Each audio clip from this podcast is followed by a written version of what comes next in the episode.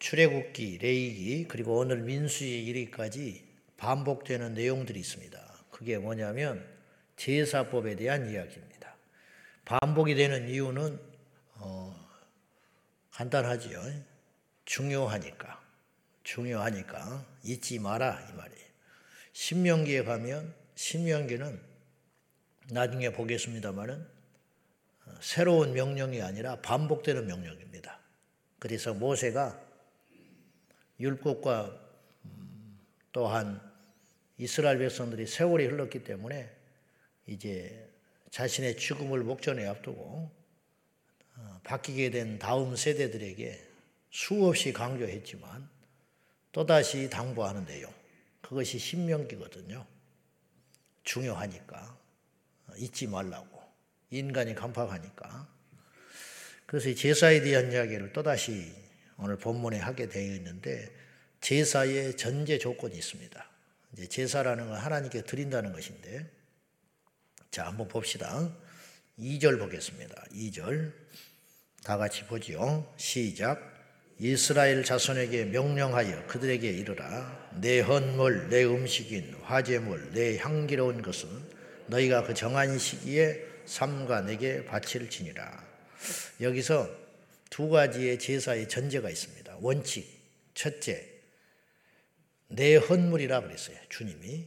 내 헌물, 내 음식인 화제물, 내 향기로운 것, 나라는 말, 내 것이라는 표현을 세 번이나 연거푸 쓰셨어요.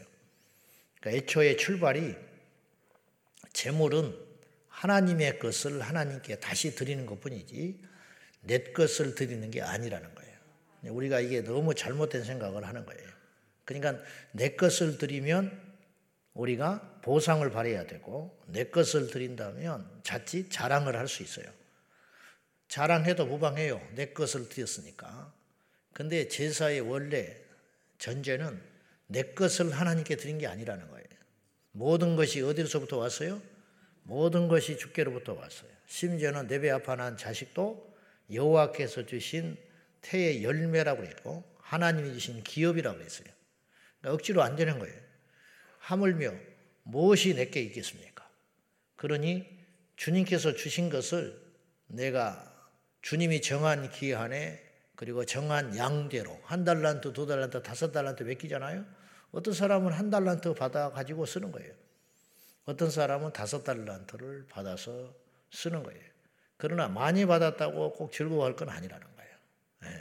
많이 받았다고 즐거워할 이유가 없는 것이 그만큼 하나님께서 우리에게 요구할 것이 크시다는 거예요. 그래 하나님 나라는 비율이에요.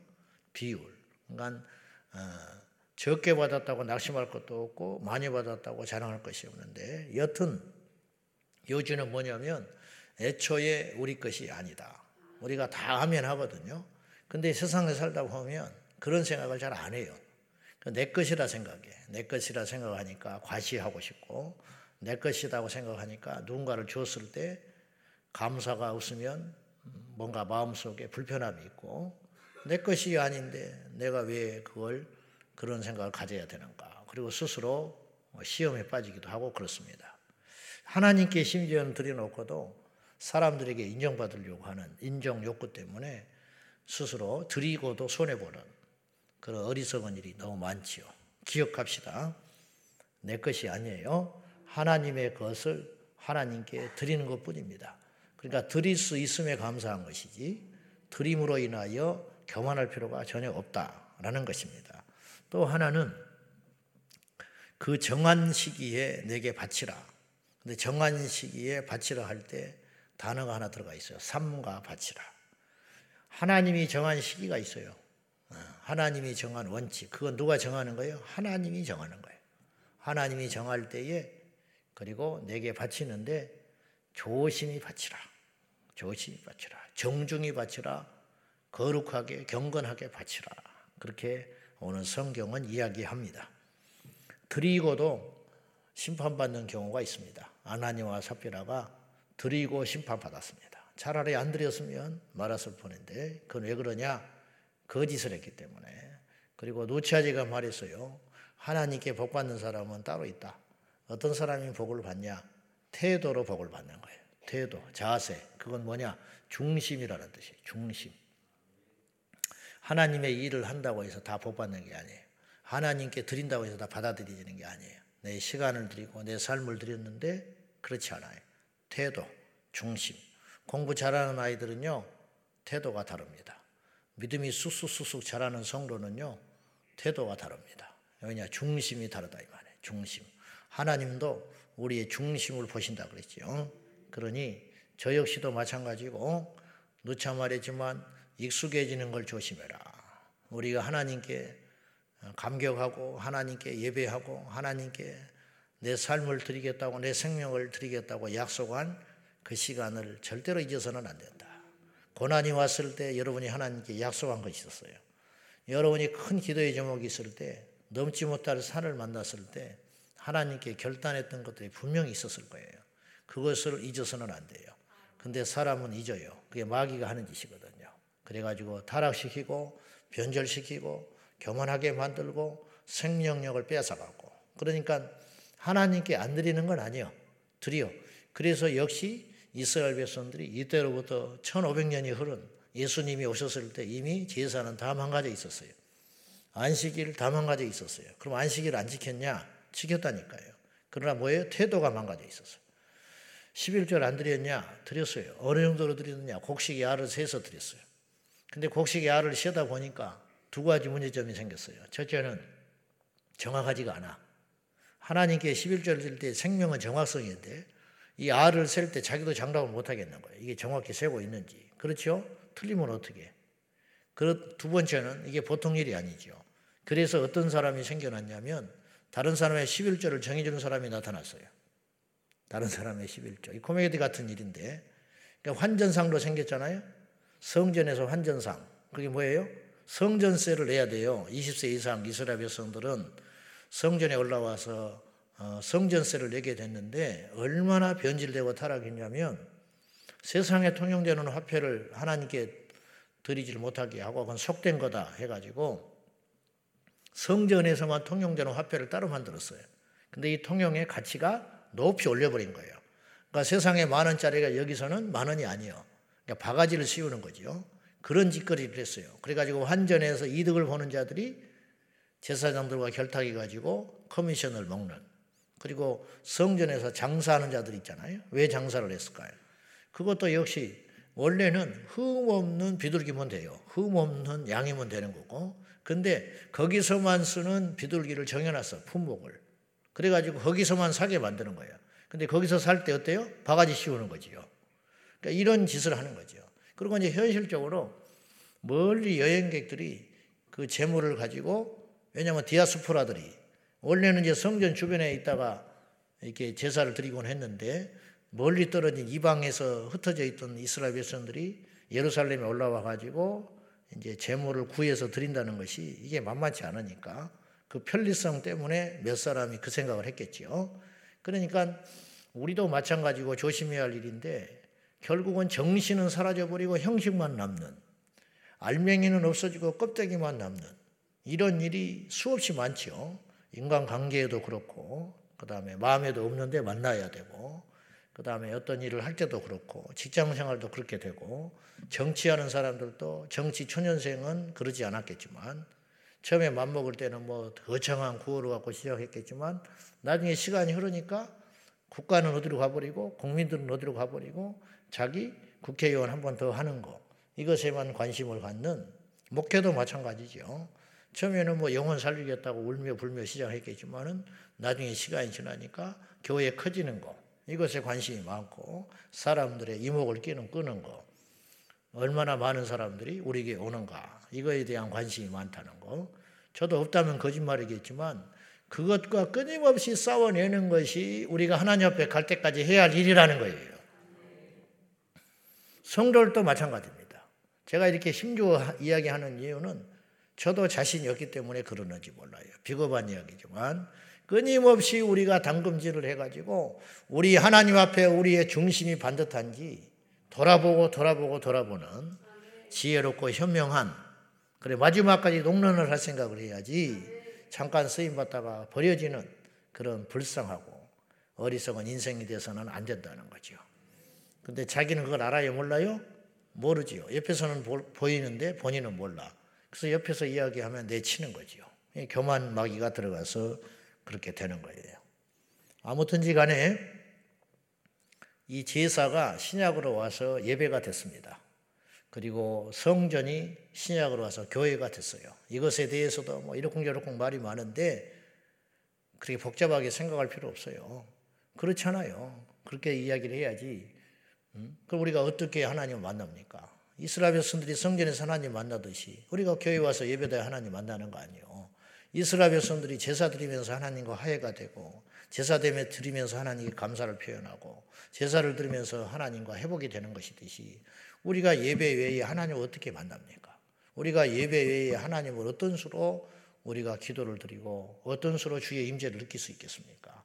그러니까 저는 뭐 가방끈이 짧아서 다 알지는 못하지만은 그걸 가지고 자꾸 스스로 지식에 속아가지고 어, 우리가 이제 제2성전 이렇게 이름을 붙였더니 제2교회로 해야 되나 성전을 해야 되나 다 알지요 무슨 말인지 아는데 제가 그렇게 할 때 내가 벌써 예상하고 여러분에게 이야기한 기억이 있어요.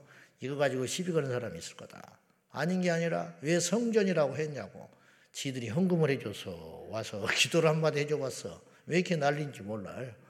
우리가 성전이라든지 교회라든지 나도 우리만 예수 잘 믿으면 되니까. 그래 안 그래?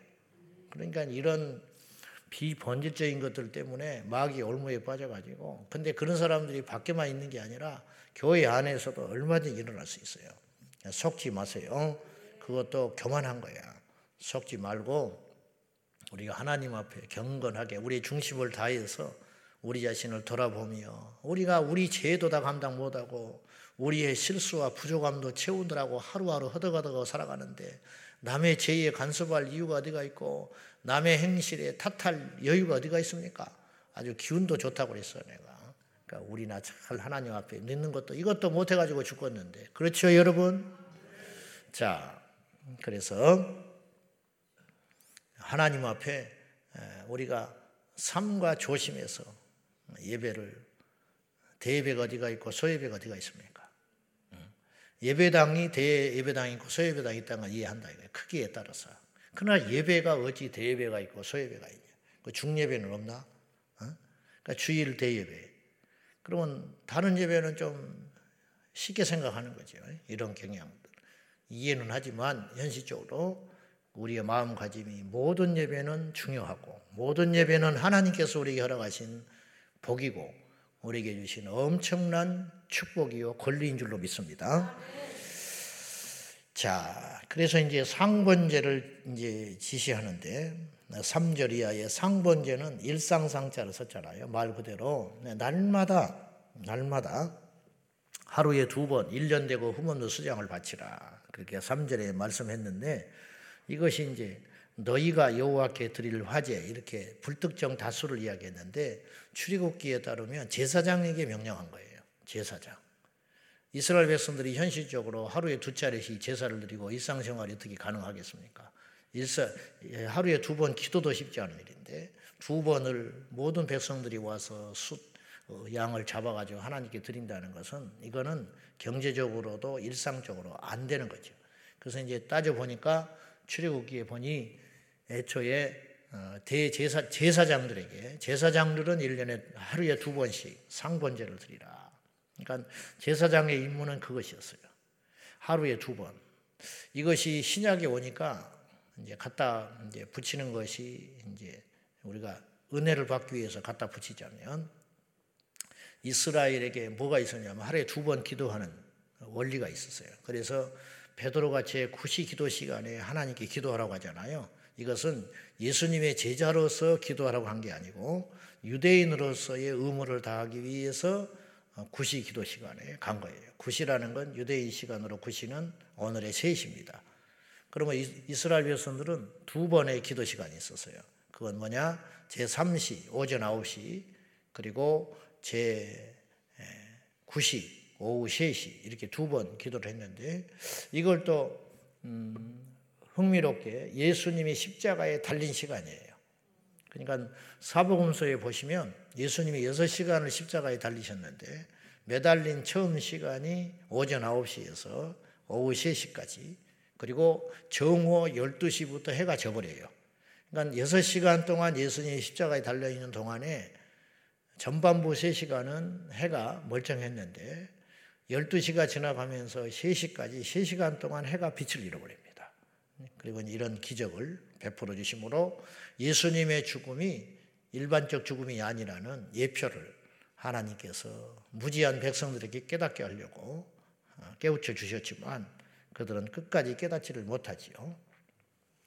자, 아무튼지 간에 이렇게 두 번 기도, 두 번 제사를 어, 드리게 하셨다. 그 다음에 구절에 보면 안식일 규정입니다. 안식일. 예, 일주일에 한 번 안식일마다 1년 되고 흠없는 수량을 드리라. 그 다음에 11절부터는 이제 초하루, 매월 초하루 어, 때 드리는, 예, 그러니까 보시면요. 여기까지 오는 걸 보면은 제사가 이렇게 있는 거예요. 날마다 두 차례 상번제를 드리고, 그 다음에 일주일에 한 번 안식일 제사를 드리고, 매달 첫 달, 첫날에 하루 를 정해서 매달 첫날 시작하는 매월 첫날에 하나님께 제사를 드리고, 그 다음에 1년에 세 차례, 1년에 세 차례 명절, 그래서 6월절 제사, 그 다음에 오순절, 77절이라고 하는 오순절, 그 다음에 장막절이라, 장막절이라 일컫는 초막절, 요 세 번의 절기를 하나님 앞에 1년에 세 번에 의무적으로 어, 드리게 하셨고, 그 다음에 어, 이스라엘은 7월이 새해로 봐서 우리 지금 절기로 7월 그래 7월 1일 날 나팔절을 지키게 하므로 나팔을 확 부르게 하므로 이날이 새해다. 아, 하나님께서 우리에게 새해를 허락해 주셨다고 하는 나팔절 절기를 또 이렇게 확게 부름으로 허락해 주시고 그러니까 시마다 절기마다 때마다 이스라엘 백성들로 하여금 망각하지 않게 하려고 어느 때가 되면 하나님을 찾게 만들고 어느 시점이 되면 또 하나님을 찾게 만들고 어떤 사건이 터지면 하나님 찾게 만들고 죄 지으면 어떻게 해야 돼요? 속죄 제사를 드려야 돼요. 다른 사람과 다툼이 일어나면 어떻게 해야 돼요? 화목 제사를 드려야 돼. 다른 사람에게 물건을 이렇게 찬탈하던데 욕심에 의해서 이렇게 가져온 다음에 내 죄가 깨닫게 되면 어떻게 해요? 속건제를 드리게 하고. 아시겠죠? 끊임없이 하나님과 연결시킴으로 자신을 정화하고 회개하고 어떤 날을 기념하게 만들고 그렇게 함으로 결국 하나님께서 요구하는 게 무엇이냐면 모든 일어나는 일들과 일상 속의 사건들을 하나님과 연결시켜 해결되게 하심으로 그래서 하나님과 풀어지면 모든 것들이 풀어진더라 이 말이에요. 아멘입니까? 한번 생각해 봐요. 저 사람하고 죄를 졌는데 왜 하나님과 풀어? 그 사람하고 해결하면 끝이지. 인간 사회에서는 그 사람과 해결하든지 그거 해결하지 않아도 그냥 그렇게 살아가는 거예요. 그러나 사람과 문제가 생겼을 경우에 심지어는 내 자신과의 문제가 생겼을 때 속으로 죄를 지었을 때 이런 경우에도 하나님께 가져가라 이 말이에요.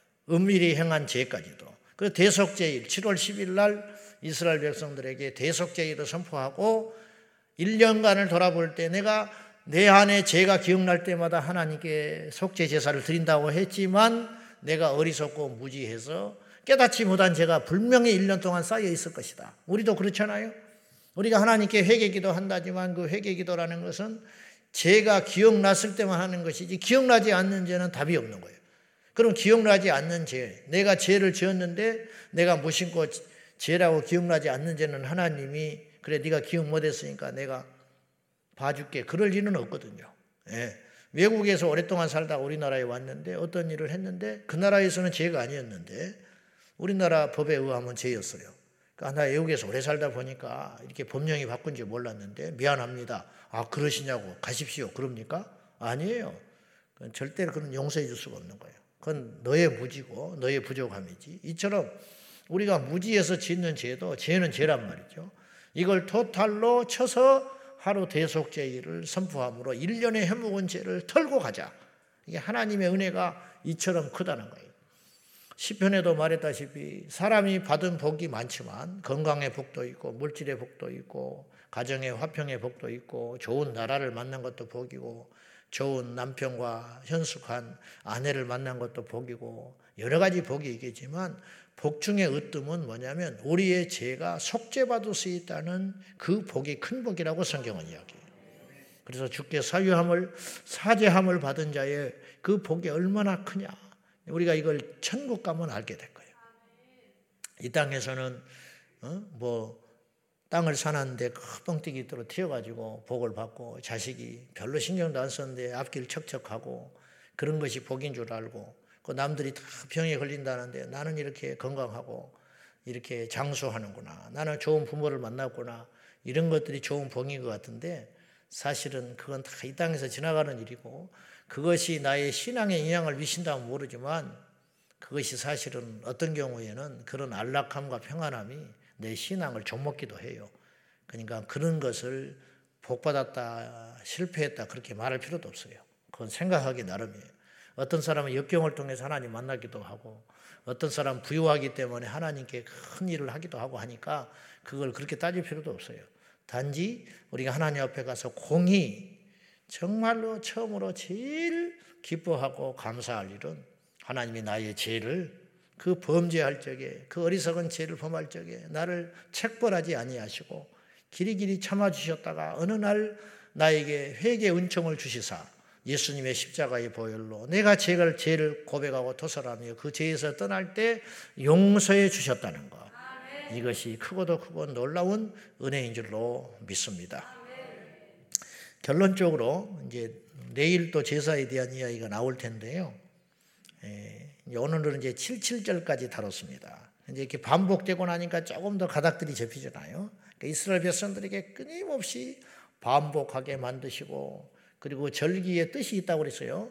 그 절기를 안 지키면 잊어버리는 거예요. 우리가 추석 또 추석 되니까 결실의 열매에 대해서 기뻐하고 또 구정 명절이 되면 신년이 되면서 고향을 찾아가면서 부모를 찾게 만들고 그래서 뿌리를 다시 한번 확인하고 이게 사실은 굉장히 정신적 가치가 있는 것이거든요. 그렇지 않으면 우리가 생전 언제, 언제 고향을 찾겠습니까? 이스라엘 백성들은 이 절기를 지킴으로 우리가 지금 생각하는 우리 이제 의무는 아니잖아요. 이스라엘 백성들은 절대 의무예요. 우리가 생각하는 거 천번, 천배, 만배 이런 의무적 생각을 가지고 이 절기를 지켜옴으로 하나님을 다시 찾고 자기 위치를 확인하고 피조물인 것을 확인하고 죄를 고백하고 이런 시간을 주셨다는 것이니까 이 절기가 없었으면 이스라엘 백성들이 무너지는 거죠. 우리에게 예배가 없으면 저는 여러분은 다 망했어요. 예배가 복인 줄 알아야 됩니다. 예배를 짐으로 이기면 안 돼요. 어리석은 거예요. 예배는 축복 중에 축복입니다. 예배가 없다면 우리가 이 자리에 존재할 수 없고 예배 없어 천하 장사 없어요. 예배 없으면 우리 다 멸망길로 갔을 거예요. 예배 없었으면 불 받았니 뭐 은혜 받았니 능력 받았니 얼마나 갈 것 같습니까? 몇 달이나 갈 것 같습니까? 다 세상에 나가서 지금 쓰러져 있었을 거라고. 그런데 예배가 우리를 살려주는 축복이었다는 거예요. 근데 이 절기를 이렇게 지내게 하면서 어, 원칙들이 있어요. 첫째는 흠 없는 제물을 드려야 돼요. 이게 반복되는 이야기입니다. 큰 것이 아니에요. 많은 것이 아니에요. 제사의 생명은 비둘기든 그것이 뭐 소를 드린다고 해서 하나님도 기뻐하지 않고 비둘기라고 해서 멸시하는 게 아니라 차라리 흠 있는 소보다 흠 없는 비둘기가 더 하나님은 기뻐 받으시는 거예요. 그리고 이것이 바로 제물의 원칙이라는 거예요. 그래서 우리가 세상에서 화려하게 사는 걸 하나님이 원하시는 게 아니고 세상에서 흠 없게 살기를 원하신다는 거예요. 우리가 하나님께 우리 자신을 드릴 적에 이걸 기억하고 있어야 할 것이고요. 두 번째는 이 제사에 들어가는 의미가 있습니다. 제사를 드릴 때 두 가지 의미가 있어요. 뭐 때문에 제사 드리냐는 거예요. 첫째는 감사, 감사. 모든 절기 제사에는 감사가 있는 거예요. 그렇잖아요. 유월절, 뭐 오순절, 장막절 결국 뭐예요?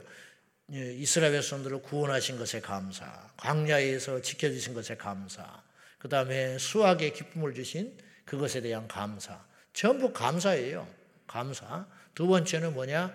속죄 제물을 드림으로 인하여 죄의 사함을 얻는 예, 절기들이에요. 그러니까 계속 속죄하라 그러잖아요. 안식일 속죄하고 또 상권제를 드리면서 죄를 돌아보고 계속 대속죄일에 또 죄를 돌아보고 속죄 제물 드림으로 그래서 모든 예배에는 두 가지가 있어야 된다. 하나는 여호와께 찬양과 경배와 감사를 올려드려야 하고 이게 예배의 생명이에요. 예배의 생명. 내가 얻고자 하는 걸 쟁취하기 위해서 예배 드리는 게 아니에요. 이건 아주 저차원적 쓰레기 같은 신앙이에요. 그게 아니에요. 하나님은 우리에게 이미 다 주셨고 구하지 않아도 주시는 하나님이에요. 구한다고 주시고 구하지 않는다고 안 주시는 분이 아니에요. 하나님과 우리 사이가 온전하면 주님이 다 주실 줄로 믿습니다. 그러니까 구하지 않아도 주시니까 첫째는 하나님께 감사해라. 두 번째는 하나님과의 관계를 회복시키기 위해서 끊임없이 죄에 대한 속죄가 있어야 돼. 그래서 하나님 앞에 우리의 죄를 터설하고 고백하고 일어서서는 다른 삶으로 또다시 거룩한 삶으로 살아가는 그런 도전들과 결단들이 매 예배 때만 있다면 그 예배가 얼마나 생명력 있는 놀라운 기적의 예배가 되겠습니까? 우리 교회가 주님 오실 때까지 이 거룩하고 온전한 예배가 중단되지 아니하고 하나님께 거룩한 향기로 올라가는 우리 모든 성도들과 우리 예배가 되기를 주님의 이름으로 축원합니다. 기도하겠습니다. 이스라엘 백성들에게 하나님께서 제사를 명하셨습니다. 주님께서 없어서 받고자 하는 것도 애초에 주님의 것입니다. 우리가 하나님께 나올 적에 무엇을 드린다는 것은 대단한 인심을 쓰는 것도 아니고 자랑할 일도 아닙니다. 주님께서 주신 것을 다시 돌려드리는 것 뿐입니다. 이런 자세를 가지고 하나님 앞에 제사할 수 있고 예배할 수 있음이 축복인 줄로 믿고 모든 예배 가운데 감사가 있게 하시고 모든 예배 가운데 회개가 있게 하여 주셔서 거룩하고 온전한 하나님의 자녀가 되기를 위하여 우리 다 같이 하나님 앞에 기도하겠습니다. 살아계신 하나님 아버지, 영광과 전기와 찬양을 올려드립니다. 이스라엘 백성들에게 매일 제사장들에게 두 번의 제사를 드리라 명하시고, 일주일에 한 번 안식일 제사를 명하시고, 한 달에 한 번 매월 첫날을 정하여 하나님께 제사를 명하시고, 1년에 세 차례 절기를 정하사 제사를 명하시고 대속제일 나팔절을 통하여 하나님이 또 절기를 정하사 그때그때마다 하나님께 나오게 하신 하나님 나오게 하심이 은혜입니다. 나오게 하심이 복입니다. 이것이 무거운 짐이 아니라 축복이 은총인 줄로 아우니 살아 역사하신 아버지 하나님 오늘날 교회가 되었고 또한 하나님의 자녀가 되었고 예배로 변화되었지만은 의 정신은 흐트럼 없이 더 온전하게 강화되어 하나님께 끊임없이 삼가 드릴 수 있도록 조심히 최선을 다하여 드릴 수 있도록 주여 도와주소서 우리를 드립니다. 우리의 시간을 드립니다. 우리의 미래를 드립니다. 우리의 꿈을 드립니다. 우리 자신을 드립니다. 하나님 받으시기 합당한 제물 되도록 우리를 어린 양 예수의 피로 정결하게 씻어 주시사 새롭게 하여 주옵소서 우리 입술을 정하게 하시고 우리에게 손을 정하게 하시고 특히 우리의 마음의 중심을 정하게 하사 하나님이 우리 순위에서 1순위가 되게 하시고 우리 하나님이 가장 높은 자리에 있게 하여 주옵소서 주여 도와주소서 하나님 아버지 오늘 하루를 주님께 드립니다. 나의 삶을 드립니다. 나의 가진 것을 드리나이다. 애초에 내 것이 없었고 모든 것이 주님의 것이었으니 그동안 누리고 산 것도 하나님의 요원이 기꺼이 드리게 하시고 주여 예배가 이처럼 큰 의미가 있고 큰 복이 있음을 우리가 알면서도 때때로 지치고 포기하고 때로는 기름 부음이 없는 생명력 없는 형식적 예배로 하나님께 나올 때가 너무 많았습니다. 용서하여 주시고 이 소중한 예배를 구경꾼 되지 않게 하시고 방관자가 되지 않게 하시고 몸뚱아리만 왔다 갔다 하지 않게 하시고 이스라엘 백성들이 1500년이 흐른 그 시점에 변질되고 타락되어 그 예배의 정신은 사라져버리고 제사의 껍데기만 남은 것처럼 2000년 기독교 역사, 우리나라 150년 복음의 역사 가운데 본질은 사라져버리고 껍질만 남아있는 예배가 되지 아니하도록 주여 우리 안에 날마다 생명을 불어넣어 주시고 기름 부음을 허락하여 주시고 하나님께 나올 때마다 찬양이, 하나님께 나올 때마다 감사가, 하나님께 나올 때마다 회개의 절실한 간구가 올려지게 하여 주옵소서. 예수님의 이름으로 기도하옵나이다. 아멘. 주여, 주여, 주여. 살아계신 하나님, 우리를 보소서. 우리 일상 속에 예배가 날마다 날마다 중단되지 아니하여